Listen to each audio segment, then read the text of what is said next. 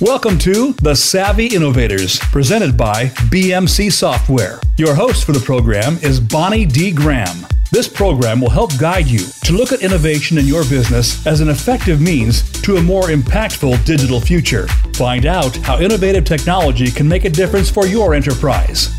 Now, here is Bonnie D. Graham. Thank you, whoever you are, kind sir. Welcome, welcome, welcome. We are live. This is the Savvy Innovators, and I am privileged to have two very savvy innovators with me today. But let me first introduce the topic. Ladies, before I introduce you, we have Lynn Moffat and we have Jin Zhang. Wave hello to LinkedIn. We don't have a fancy introduction screen there. there we are. Okay, you're being seen by the world. I see there's some people there. So let me tell you what our topic is. This is a topic that impacts every company, everybody all over the place. So here we go. Recent data suggests that the great resignation, come on, you've all heard that, has become the great talent reshuffle. It's an extra word with a hyphen in it, but it's important. While 4.4 million Americans quit their jobs in February, more than half of those who quit, listen to this, are switching their occupation or their field of work. They're not leaving the workforce altogether. While compensation, yeah, what are you paying me, has always been a reason to change jobs, there are many other issues emerging from, oh, this is why we're talking to our businesses around the world company culture, company leadership, and for frontline workers, an unpredictable work schedule. That's from an article in Forbes. I have another buzz, and this one is from Computerworld. Organizations are more vulnerable than ever to facing a depleted workforce. Well, are they quitting? Are they retiring? Are they saying bye bye? Are they going somewhere else? They're depleting you. To address this challenge, a growing number of enterprises are deploying digital employee experience tools and services to support a modern workforce.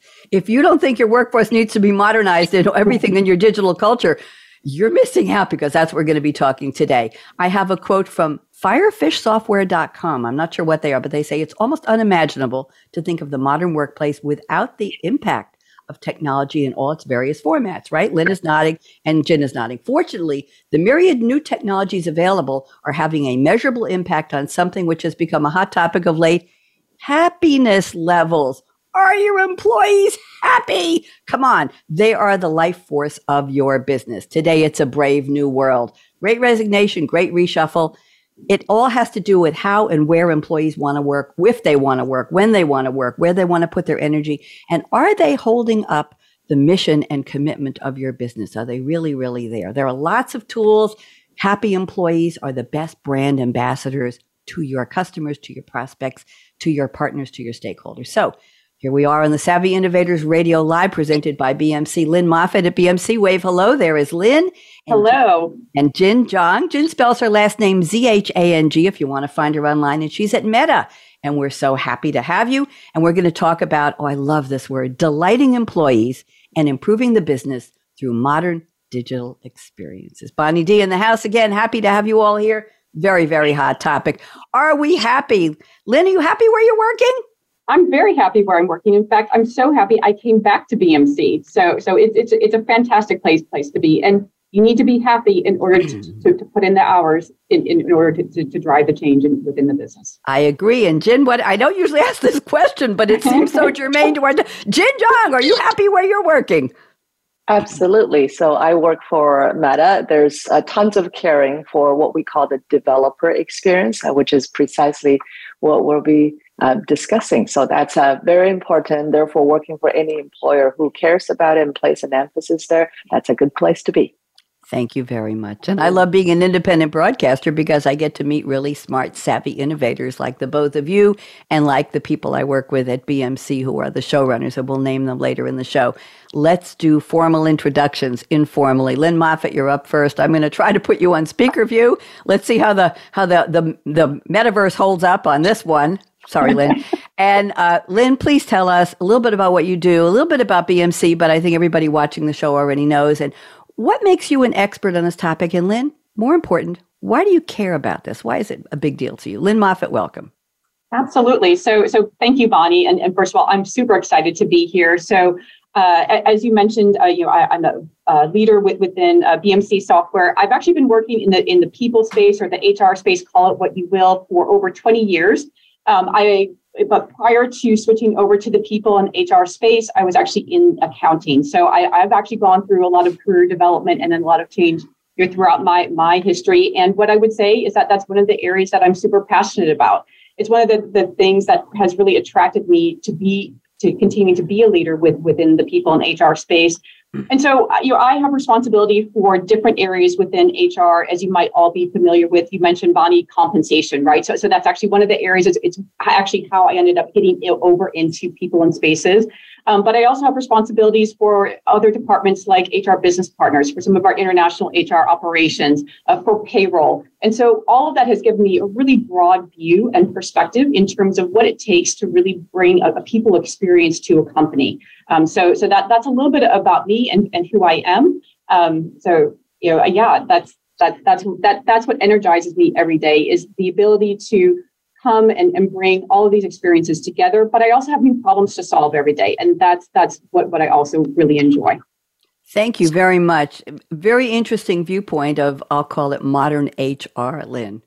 We mm-hmm. used to be told hr works for the company not for you mr ms or they them which we didn't say back in the day employee don't talk to HR. They don't have your best interest at heart. And I'd like to think that that has changed and morphed and grown and become more more amenable. Energized was a word. We just froze, but we're going to continue talking. Jen, mm-hmm. I want you to introduce yourself, please. Thank you, Bonnie. You see, the metaverse uh, metaverse is working out great, right? The speaker view happens well. So, um, I am Jin Zhang. I am an engineering director working at Meta. Now, day job, uh, my focus is on capacity engineering. So it's one of many engineering disciplines where my job is to focus on we uh, making sure we have enough servers running behind the scene. You never see them, but you get to see these, you know, smooth uh, interactions in the digital space, whether that's Facebook, you know, whether that's using Instagram or all of our apps and products. Now, the fun thing that's fascinating, Lynn, for me to hear from you is I did not know you have a accounting background, right? So I can see how this mix of disciplines has really enriched your ex- expertise as you're, you know, thinking about leading HR and how to innovate with all these uncertainties. And I think where I relate to you, Lynn, as an engineering leader, I also constantly think about am I team uh, uh is are my developers happy? Are my engineers productive? What is it that I can do to get them more productive? So uh, we do productivity survey every year, and it's not just a survey. Let me tell you, I live by it, taking it so mm-hmm. seriously. A whole set of actions, measure it right step by step. So it's just fascinating to get to have this opportunity to brainstorm with you and see what are all these new things bringing us to. I love it. I love it when my guests, when our panelists talk to each other. Thank you, Jen. That's always always a good thing when you eh, well acknowledge each other, but when there's already a synchronicity in terms of interest, topics, expertise, this makes it a rich conversation. So thank you so much, ladies. Now is the part of the show where I've asked my guests to send me a fictional character quote from a movie or a TV show that has absolutely nothing to do with the topic, duh. And they're going to tell us what it does have to do with the topic. And this way, we're going to get to hear them be creative, prophetic, prosaic, poetic, humorous, whatever it is. So let's see where the quotes take us today. This is always interesting to me. And by the way, this is not rehearsed behind the scenes. So let's see what they have to say. Lynn Moffat has selected a quote from Dr. Emmett Brown, aka Doc Brown, played by the one and only Christopher Lloyd. The movie, of course, Back to the Future. This was in part two, a 1985 sci fi hit comedy film. Emmett Lathrop, Doc Brown, PhD, is a fictional character in the trilogy. He's the inventor of the first time machine built out of a DeLorean sports car. You have to love the concept. The character is portrayed by him in all three films. Uh, here's just a little background in the 1980 sci fi classic Small Town California teen Marty McFly, also the wonderful Michael J. Fox, is thrown back into the 50s when an experiment by eccentric scientist friend Doc Brown goes awry. Traveling through time in a modified DeLorean car, Marty encounters young versions of his parents, and he must make sure that they fall in love back in the day for the future, or else he won't exist. That would have been interesting. Even more dauntingly, Marty has to return to his own timeline and save the life of Doc Brown. Oh, Marty worked so hard. Here's the quote already. Get to it, Bonnie. Roads, where we're going, we don't need roads. Okay, Lynn, take us down the road to what this has to do with our topic delighting employees and modern employee experiences. Go ahead. Well, so I, I, love this quote for a myriad of reasons. You know, one is I love the future forward thinking part of it, and and it, uh, to me, it really challenges us to think about what infrastructure are we going to need for the future because you think about today, we need roads, right? It, ro- roads have existed for centuries in, in some format or, or the other. But we can have a vision or a future without roads. I mean, think of just all of the changes that we've gone through from a workplace perspective and, and how that's changed. I think about how it's changed in the 30 years since I first entered. You know, in my first job out of college, we didn't have laptops. We, we were still doing paper and pencil in terms of audit files. And you know, we finally we got uh, laptops issued for a team the next year. So think about I can't imagine going into and doing my work today without a laptop. I mean, it, you just it, it's incomprehensible. And where the future is going to be 30 years from now, who knows where it's going to be? But we're going to need to, we're going to need to go there, and it's likely going to evolve faster than by 30 years ago without without having a laptop. Um, but you know the other piece where i really love this movie first of all it's just for me as a gen xer th- this movie really spoke to me it's a part of my generation but what i loved about this movie as well is the, the importance of, the, of human connectivity and, and i think that's something that no matter where we are from, from a technology standpoint we're always going to need that human connectivity and, and actually you know the pandemic has really put that that into a huge focus. And I think companies are really going to need to think about both things, right? How do how we're how are we going to work in the future, but how do we really embrace the human connectivity and, and help to enable that as well? Thank you very much. And connectivity, human connectivity, love that phrase because that talks about happiness. We're, supposed to aspire to be happy and to help each other be happy. I thought that was part of the bargain why we're here. It's somebody invented the word happy, but thank you very much, Lynn. Very well put. Jin has picked another very classic quote. This is a wonderful one. Haven't had this on the show in a long time. Forrest Gump, played by Tom Hanks. The movie is 1994 American epic romantic comedy drama film. Now, I love, Jin, where they take all these genres and they put them together. It's epic. Okay, it's big. It's romantic. That's nice. It's a comedy and a drama. So they laugh, they cry. You know the, the drama? Yes, the laughing and the crying masks. Uh, Forrest Gump, blah, blah, blah, based on the 1986 novel by Winston Groom and stars Tom Hanks, Robin Wright, Gary Sinise, Mykelti, Williamson, and Sally Field. I forgot that she was in it. The story depicts several decades in the life of Forrest, Forrest Gump, a slow witted but very kind hearted man from Alabama who witnesses and unwittingly influences several defining historical events in the 20th century United States. The film, by the way, is very different from the novel. But what's interesting to me is that in Back to the Future, Marty McFly and Doc Brown were influencing the future, if not making it. And you picked a quote, I'll get to it in a second, Jin, about how Forrest Gump was influencing the future, influencing events that became the future. So very interesting. And there was, I don't think the two of you got together and picked quotes together, did you? No. no. That's no. the magic. That's the magic of the quote section. So here's the quote Jin has picked. My mama always said life was like a box of chocolates. You never know what you're going to get. Jin, I'm ready for a box of chocolates. Sorry. Oh, I didn't have breakfast. Jin, how did you pick this and what does this have to do with our topic? Go ahead. Well, first I have to say, uh, Lynn and I did not uh, rehearse on this one. Uh, we just picked our thing, and coming back, I was just amazed, right? Uh, how uh, how much connection we're, we're we're talking about here. There's many things, you know, as you talked about predicting the future, or it's that human connection, right? The connection from out of there versus the connection uh, as we're all just with our solid footing on the on the ground. Well, the reason I picked this quote, uh, this is a 94 movie, and that is the year when I came to this country as a new immigrant. Well, uh, actually, new international student at the time. I haven't even immigrated. So for me, that is a life changing experience for sure. That is the start of me getting into tech. That is the beginning of my learning journey, you know, thinking, uh, dealing with all sorts of challenges, but also all sorts of opportunities right? Um, so it really just describes this. Uh, I, I think it's very you know important thing for us to to to realize. I often remind myself with this quote, but I especially love that positive spin. Right? We're talking about chocolate here. Bonnie yes. wants some sending over to her right now, and I'm working on that here with our metaverse, right? Uh, so think about it, right? There, there's always these challenges, but there's always something sweet, rewarding, the tone, the, the foundational tone is always that positivity. And I think, you know, as we're about to get into the conversation here, that is going to be such an important one, just like, you know, the whole beginning word of that delighting, right? It is about delighting our employees, our team members, and certainly our customers here. Thank you very much. And I'm thinking the whole concept of chocolate is it should be happiness. Just the idea, a box of chocolates, not just one. One, I'd, I'd settle for one, but a box of chocolates. the mystery, the you can't right, the mystery, the wonder, the discovery, the connection with the chocolate. Yes, I like this one. No, I well, it's chocolate. I'll take it anyway. Thank you very much, both, for putting the effort and the time into picking quotes that so nicely relate to our topic. I appreciate both of you for doing that. Now we're launching into our real conversation, which we've been skirting around since we started. We're 15 minutes in already, and we've got a lot to cover. So, Lynn, I'm going to talk about your statement number one first. I think this is a good way to start. And Jen, I'll pick a statement for you and put it in the chat in a few minutes. So, Lynn's going to unpack this for a couple of minutes. Take your time.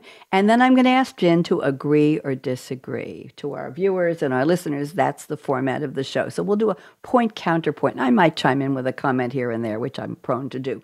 So here's what Lynn said before the show. She said, Employees, whether remote or hybrid, expect connectivity, productivity, and digital security. With the impact of ever changing global events, employees also need access to modern tools that promote a culture of resiliency. You've got so many buzzwords in those two sentences, Lynn. You've got so much to talk about in there. So I'm going to let you go for it. Please. Thank you. Thank you. So yeah, and, and absolutely a lot to unpack there. But you know, where, where I would really simplify this down a little bit too is that, you know, fundamentally employees live in our current world today. They're consumers. They know what technology should look like, should feel like from, from some of the best companies that are out there. And they're expecting to ultimately bring some of that consumer experience into their employee workplace experience.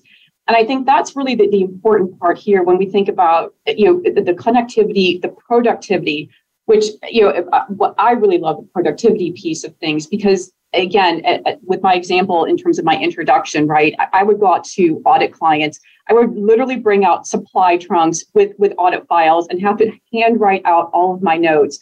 That's not how an audit is done today and that's not how people want to do any type of their work today right? It's you know people want to be productive. They want to be efficient in what they do. You think about if you're a consumer and you have you have an issue or a problem you don't wait on hold for an hour before somebody can get to you finally and, and actually you know, help you with your issue.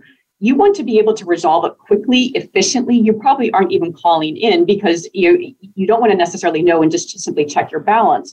So you, you want that efficiency and productivity in your all in your daily work life because nobody come eh, you know, decides to take a job and they want to sit behind a, a spreadsheet version all day long and, and re- retyping and, and re, you know, redoing different different things that are not value added. People want to people want to add value and they want to add mm-hmm. value much earlier in their career. And that's really important too from a technology basis perspective what can the employer really do to help support that because ultimately too if you're helping to enable that value add that that productivity you're going to be much better as a business per, you know uh, as a business. You're going to be much more successful. And so this isn't just about maybe touchy feely employee experience but it's also about how can you better drive revenue? How can you better be be a better competitor out there in the marketplace?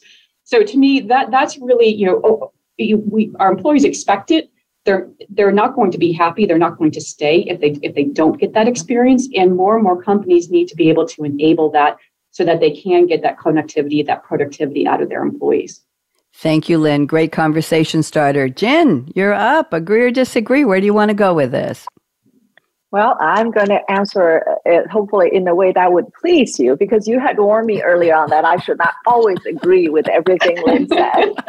However, Bonnie, on this one, I do agree with her strongly. And in fact, what I'll do is, you know, Lynn described this beautiful, you know, employee journey and, and her perspective as an HR leader, right? Even using the her auditing years of, uh, you know, uh, background or, or experience as an example here. But what I will do is to expand Lynn's view here. I'd like to take a step at what it means from let's say a system or software developer perspective right for, for for that particular timeline so usually we draw a timeline literally for any engineers or any developers to say here's the ideation we start on the very left right and we start sketch up, we have a mock up, and then we're going to move further and put more code into it, put more feature and capability into it.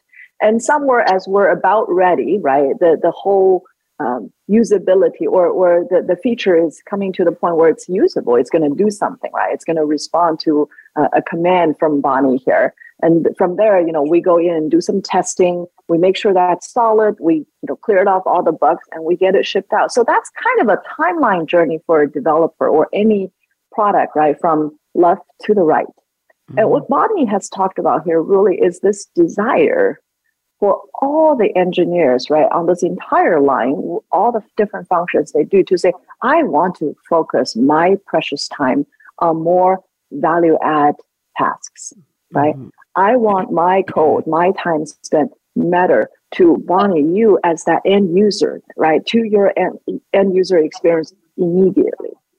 So if I look at the day, my my day and my calendar, right? How much of that time I'm using thinking about the need, figuring out what you need, right? Coding and developing for for, for yes. end users need versus any other, let's say, logistics, environment setup, right? uh, being able to get to my code or send my code to the next team member in a, in an easier way. So what we're seeing here is this whole shift of moving this timeline, moving the kind of the con- the tasks we do to the left, right? So that we we have maybe more parallel tasks going on, but we do these a lot more early so that when we discover issues, we discover them sooner, we fix them sooner, Right? So we don't mm-hmm. have to wait for the whole thing to come together and realize, oh, something fundamental way early on was was wrong. So with all this huge, you know, shifting left effort here, um, you also want the tools to be more friendly. So so think about this, right? Value add, shifting to the left, more automated, more friendly. All of these has this centralized word around that developer or that engineer, and the outcome is also a delighted customer. So I absolutely agree with Lynn here. Thank you very much. And to both of you, while you were speaking, Lynn and then Jen, it reminds me of when little kids come home from school and mommy says, What'd you do in school today? Mommy, look at what I learned. Or Daddy, look at what I learned today. I learned this, or I did this. I built a castle with my blocks, or I colored outside the lines. And the teacher said, Hey, that's okay because it's 2021 or 2022 and it's okay. I'm, I'm making this up. But my point is, wouldn't it be nice, isn't it nice to come home from work or to leave your room at home where you were working because we know about hybrid to to be able to say look at what i accomplished at work today. Right jen? Look at what i accomplished. Right lynn? Look at Absolutely. what i accomplished look at what i contributed. I did xyz they asked me to do abc and i expanded it and i did more or i did different. And my manager my boss my ceo somebody said you know that was great. That was a good idea. Wouldn't we all love to have days like that Yes, we would. Thank you very much. Lynn, anything you want to say back to Jen? And Jen, I put your next statement, which is a little overlap with what you just said, but I think there's more in there. So, Lynn, anything you want to say back to Jen before I move on? No, I mean, what, what I would say is that, that I really loved her examples in terms from, from a work perspective, eh, from a developer mindset perspective. And what I would just add on there too is that the tools that the developers need to interact with the rest of the company also need to be just as efficient as the tools that you have within your developer organization. And so I think that's also another big important spot for companies to pay attention to from an investment perspective, from an experience perspective because at the end of the day i want developers developing right that's where we want them focusing in on their time again we don't want them spending tons of time going look, looking for their benefits information or, or other things that, that, that are just a little bit more frustrating for them sometimes so so just, just love that example and how you pulled that out Thank you both. Let's move on. Jen, I'm going to read statement number two. I think there's, as I said, still more in here. So you say, with digital experiences that mirror consumer ease of use. Employers have an opportunity to recruit, retrain, empower the modern workforce with solutions that deliver intelligent self service, increase collaboration, get rid of those silos already, automate workflows. You talked about that. Allow employees more time to focus on innovative projects and work at the speed needed of a tech company the freedom to move fast. So let's talk about that consumer ease of use. And I remember to both of you, I remember years ago when the news broke that one of, I think it was Ford Motors, somebody said you can bring your devices to work. And that opened up a whole Pandora's box of what are you taking home on the device? What proprietary software? What reports? What company intelligent, um, you know, ID stuff do you not want people to take out of their Intellectual property was what I was looking for. So just an interesting concept of let them be themselves at work with their phones, with their laptops, with their whatever it is. But what happens when you let them go home? So, Jen, you're up. Talk to us. Unpack, please.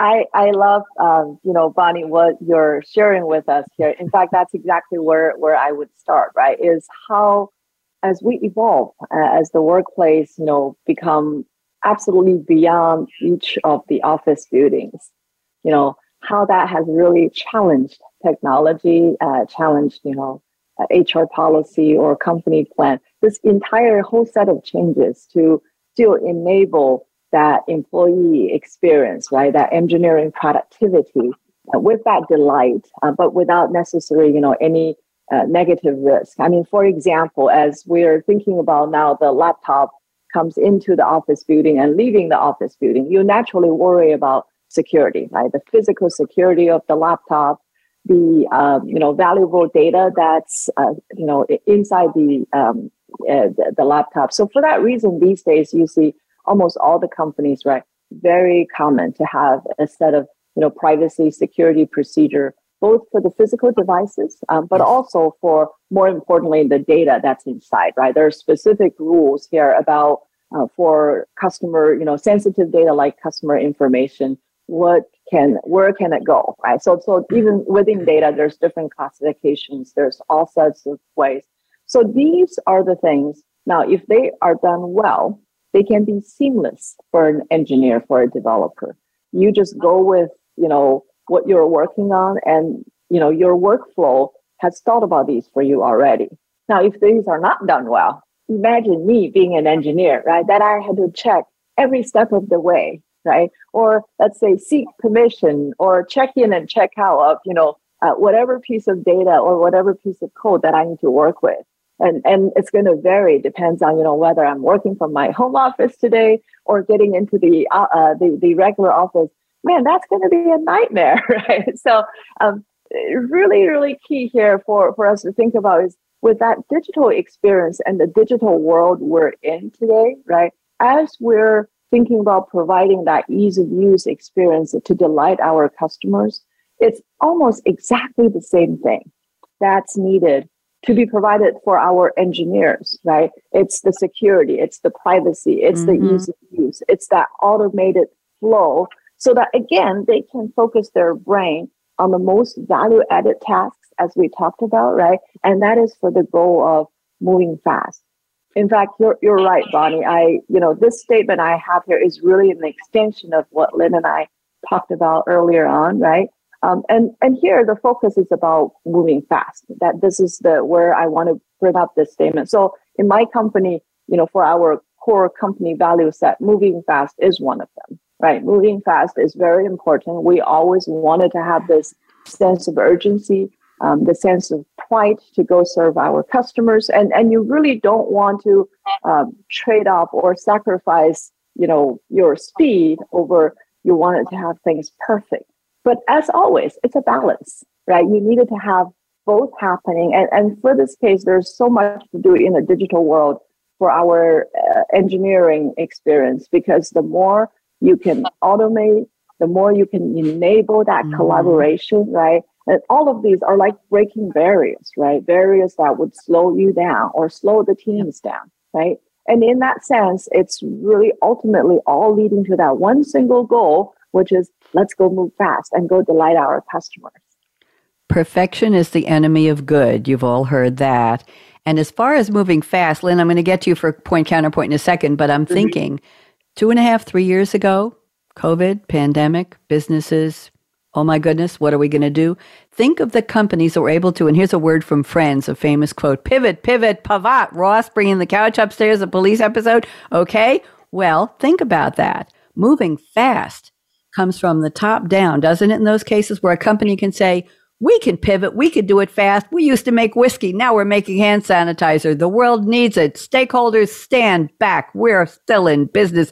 Think of that moving fast where the entire, it wasn't even change management is it we can do it. Let's all pull together and reset those machines and go out and do something that the world needs right now, not in a three year plan, not in a six month plan. We're going to do it in three weeks or five weeks. So I, I had to get that out because what you said excited me. Pivot, pivot. Lynn, comments on what Jen just said. Go ahead, please. Yeah, no, what, what, what I really also wanted to pick up on was on the moving fast component and how important it is for companies to move fast.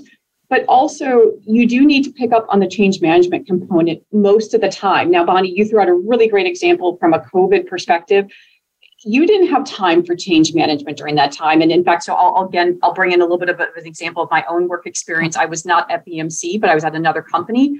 And about one third of my workforce in, in the country I was leading didn't have a laptop. So, you know what? Guess what? In two, in two weeks' time, we got laptops because otherwise we would have been out of business. I mean, so so sometimes you are forced to go along that that change management curve, and you you you have to get there in order to survive. But in, in other instances, in, in companies where you've been around maybe for several decades, you know, BMC has been around for 40 years, we do need to think about how we can move fast, but how we can enable the change management as well to bring everyone along because people are on all different walks of, of, of, their own journeys. You know, some people are much further along in their own technological journey versus others. Um, some people get scared around uh, change, right? And, and just what does this mean for my own job? And so you've got to also think too about when you're when you're replacing tech, upgrading tech, what is it that you're going to do to help bring along your employees so they're not fearful of it?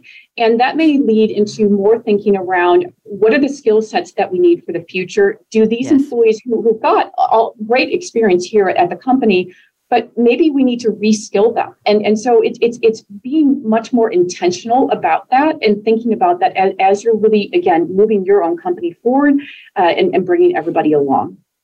And I think the uh, under the subtext there, Lynn and, and Jen as well, is the demographics of your workforce. We were saying even two, three years ago that there were five generational cohorts, if you will, working.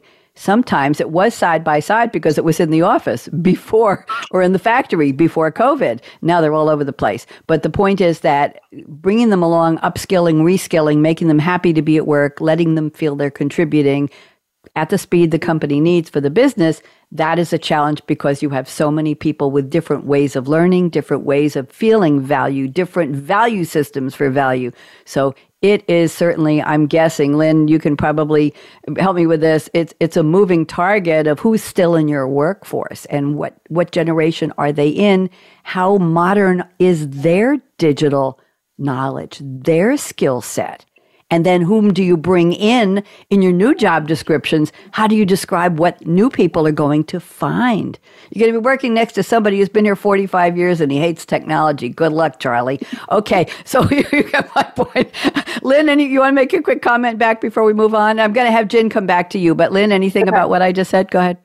Yeah, no, look, I, I, think that's a really important point. And you know, again, it, it's maybe not even generational, but it's also educational. It's how you communicate. And so you've got to be really thinking about all those different channels on, on how, again, you, you get employees comfortable.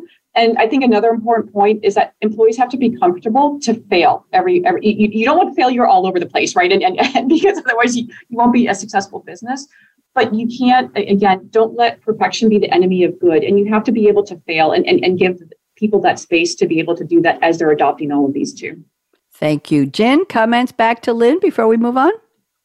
I would just quickly expand that in addition to this freedom to fail, right? Uh, we can also look at as a key enabler to say employees or engineers or developers here should feel very comfortable in taking risks. And this happens all the time, right? As we are working on a product, we can we we chose to design it this way, we chose to implement it that way, and not all of them that first iteration would come out to be the the perfect uh, you know uh, solution so mm-hmm. in that sense it's really nurturing that culture nurturing uh, create providing the tools but also enable the workflow so there's enough places where if you fall, no problem. Just you know, get up and dust off, and we get on moving again, right? And these are literally in the system what we build in for that yeah. correction, for that feedback yes. loop, right? For that improvement and enhancement. So again, I'm coming back to this developer life or this timeline of how a product is built here.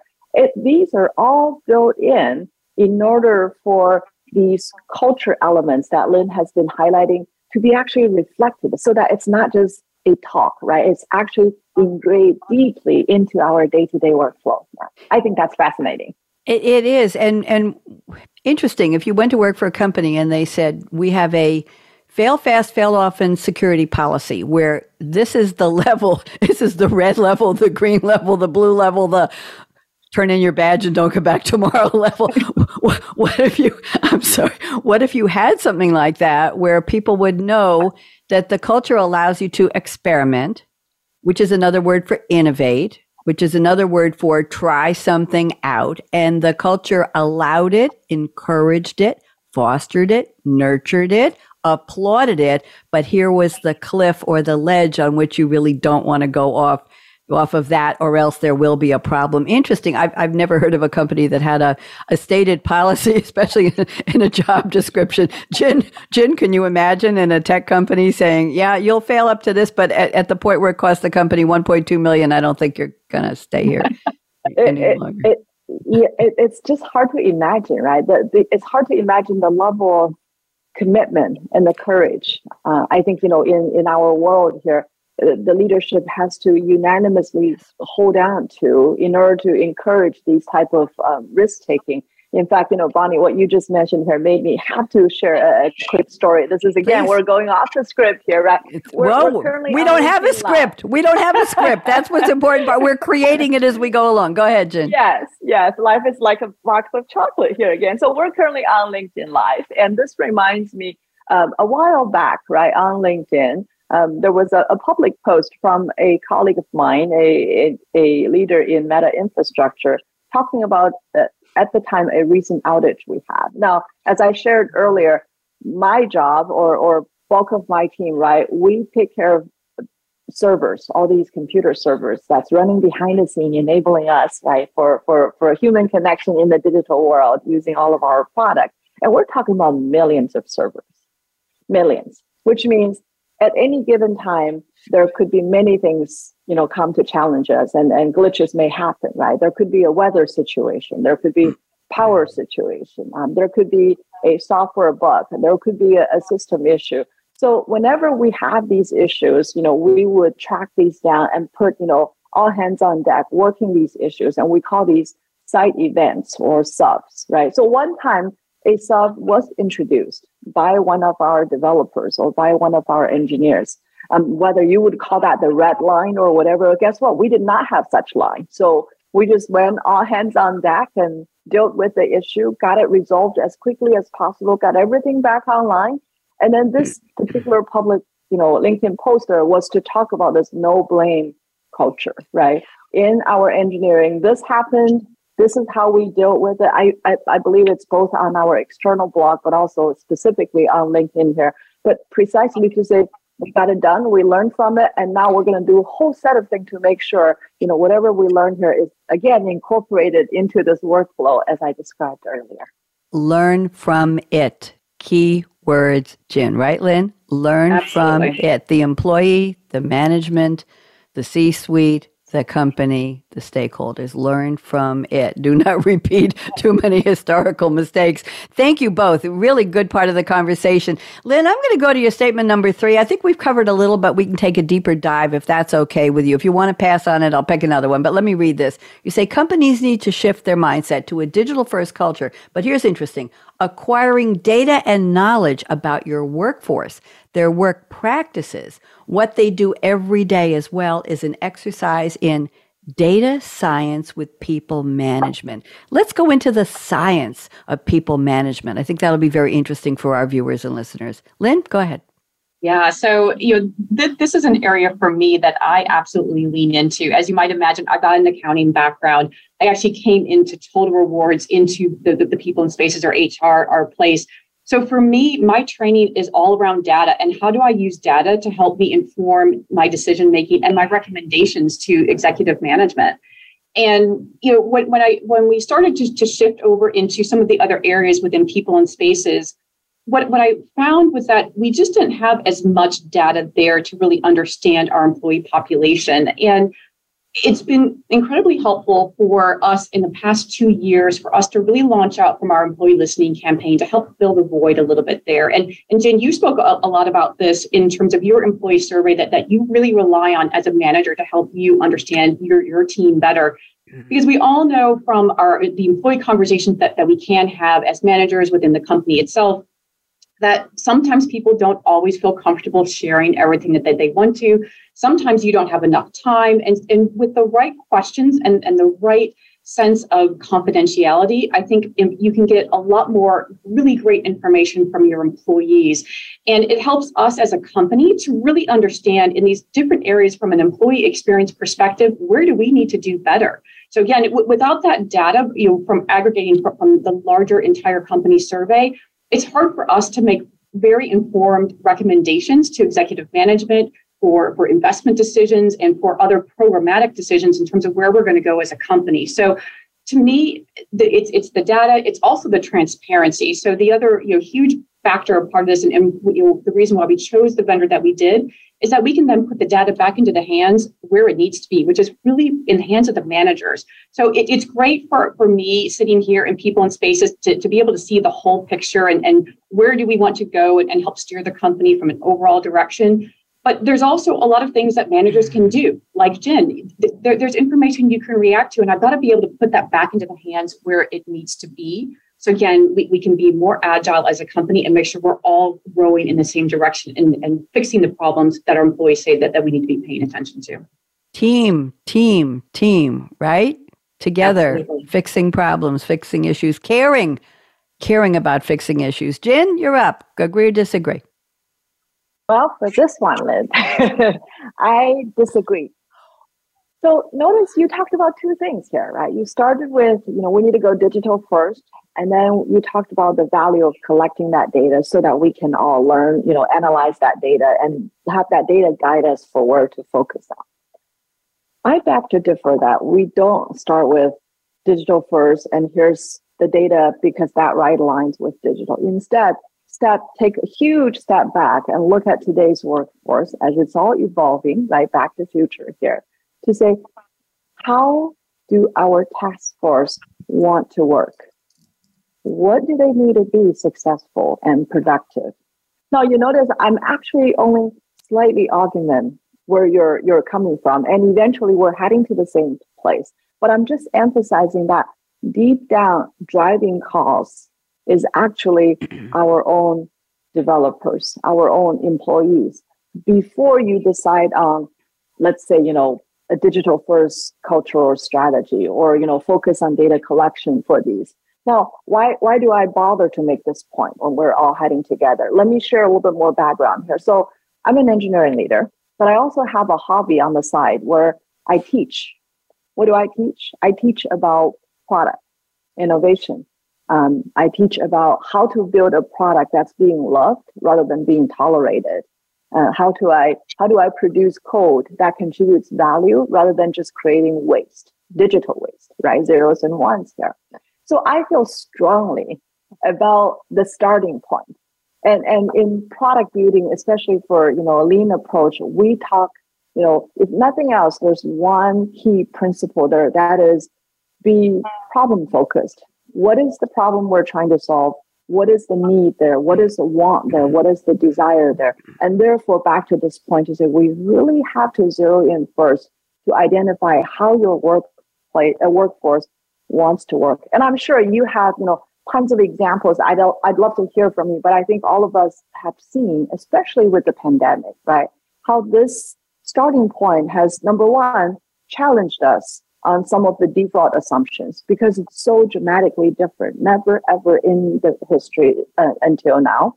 And then two, it also hugely opened up opportunities to say, oh, you know, what was never thought of is actually now okay because again, there's that desire, there's that wants, right? There's that new situation. Mm-hmm. The whole society is reshuffling and set up so that we're seeing some new insights from our workforce, from our team members to say, yes, they actually want to work this way. And let's go support and enable that to be more productive and to be able to get to that speed of, of, of desire.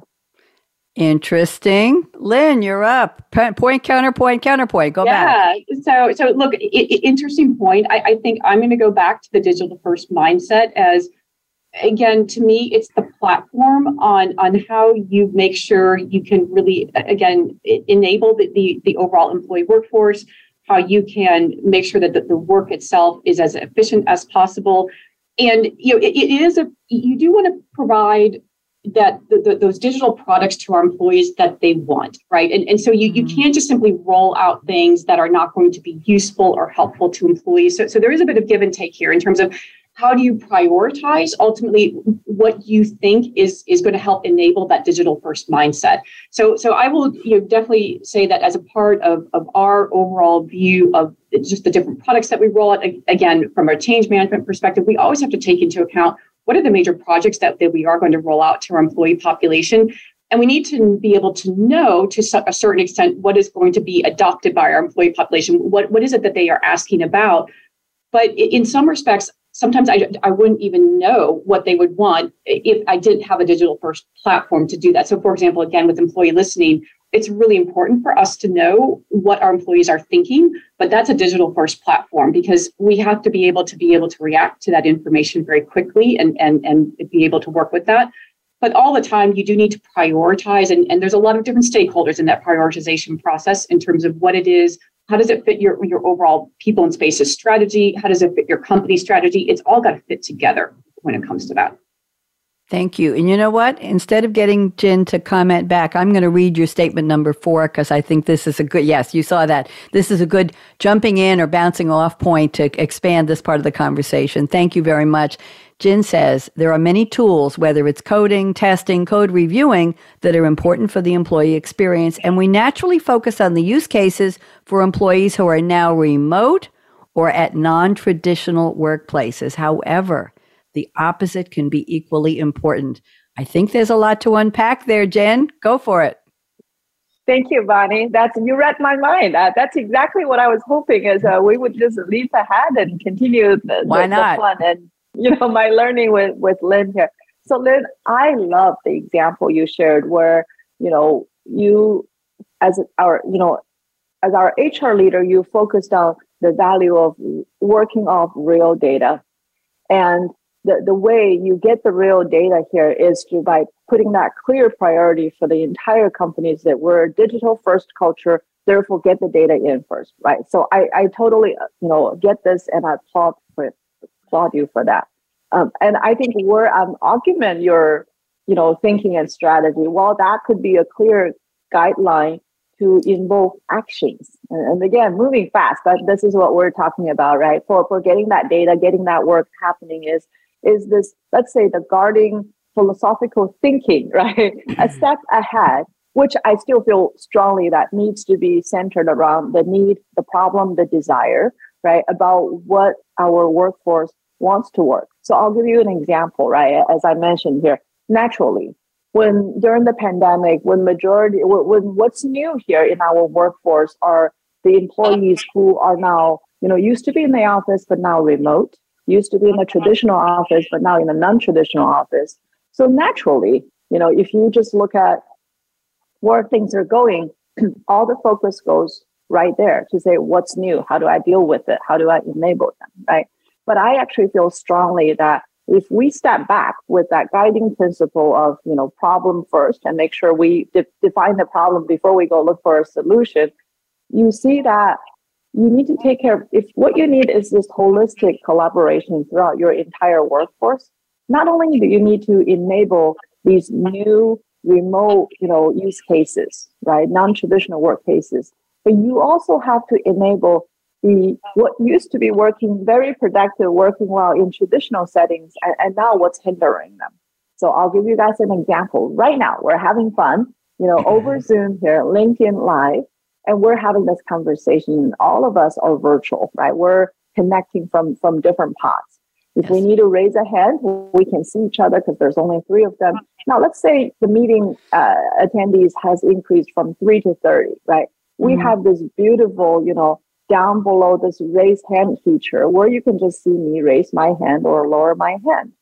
Now, anticipate if half of the team members who are joining this discussion are joining from a traditional office, right, over a, a video and big screen TV in the in the conference room. They don't necessarily get to raise hands mm. so easily. And they don't necessarily get to, you don't necessarily get to identify was that Lynn or Jin who raised hand because they were sitting in the same room.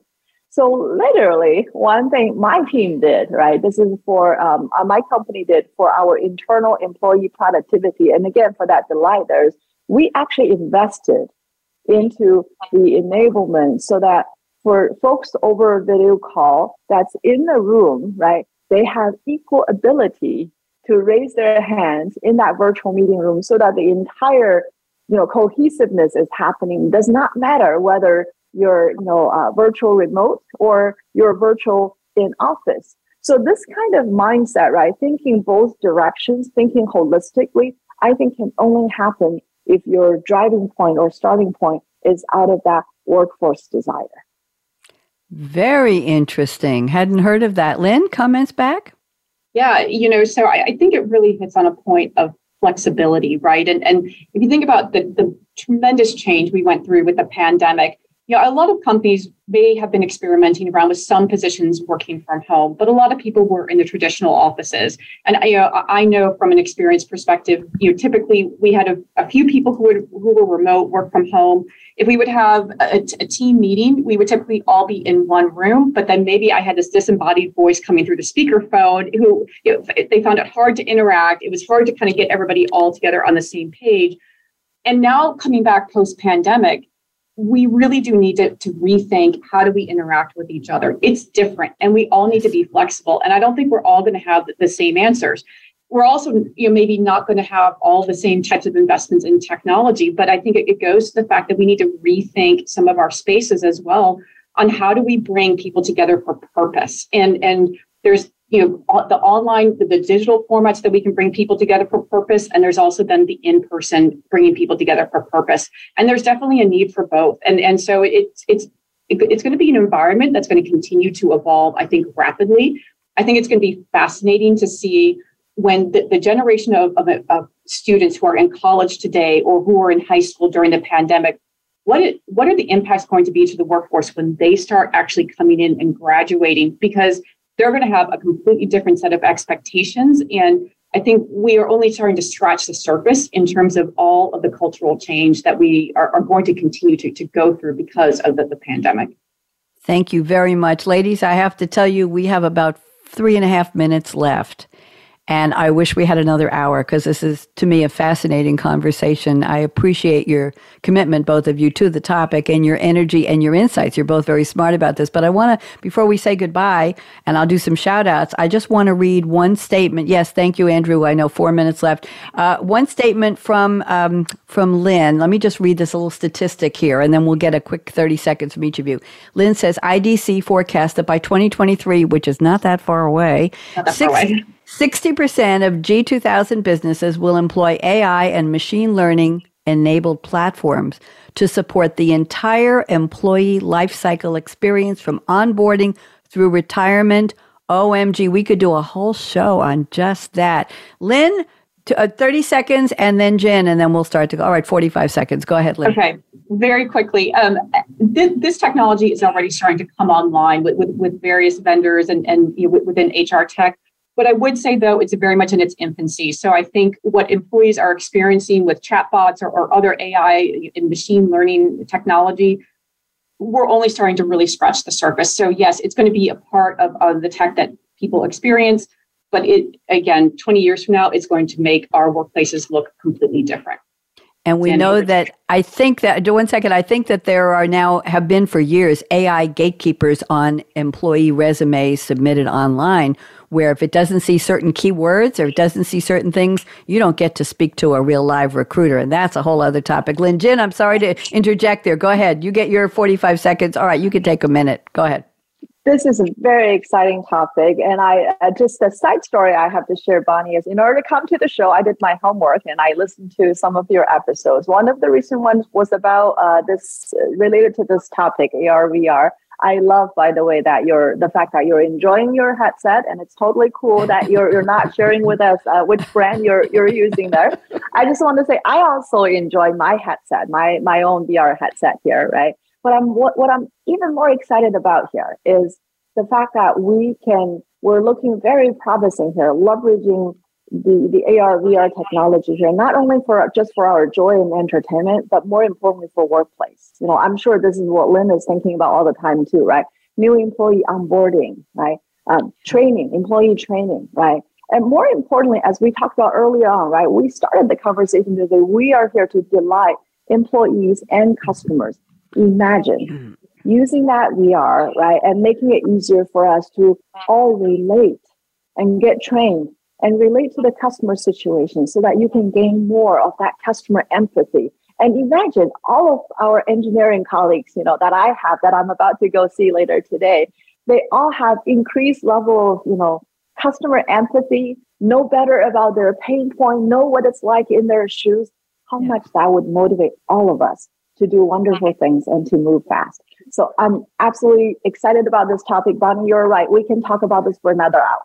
Yes, thank you. We'll have to talk to the powers that be. Speaking of, we have Stephanie Grubbs in the background. I work very closely with Stephanie on these shows. Hannah Cho is with us, and we have Janelle Along Diakabana. And thank you, ladies, so much for being, thank you, people, for being the showrunners here. Uh, I'm delighted to have met Lynn Moffat and Jin Zhang. I appreciate both of you, and a shout out to Andrew, my engineer at Voice America. Andrew's the friendly one. He always asks my guests how they're doing today, and we appreciate you, Andrew. So we're just about out of time. I want to say Bonnie D, Bonnie D Graham signing off. Everybody wave goodbye to LinkedIn. There we go. And wave goodbye virtually to the Voice America Business Channel. We appreciate you listening to us all over the world. We hope we've shared some interesting information. We hope we've inspired, motivated, maybe tickled you a little bit, maybe made you smile, and gotten you to think a little more about delighting your employees. Because I come from a workforce back in the day when management didn't want to delight employees and they wanted to make us fearful and to cower in their presence. And it's a totally different world today. And I wish that I had been starting in this era where there was a, an empathy. I think, Jin, you used that word. So enough of the prod pontificating here. Bonnie D signing off.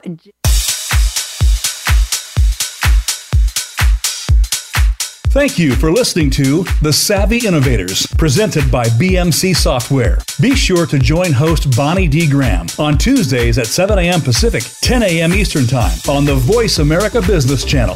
You may start small, but start today. Where will your innovation journey begin? Reach out to BMC Innovation Labs at www.bmc.com to chart your digital transformation course.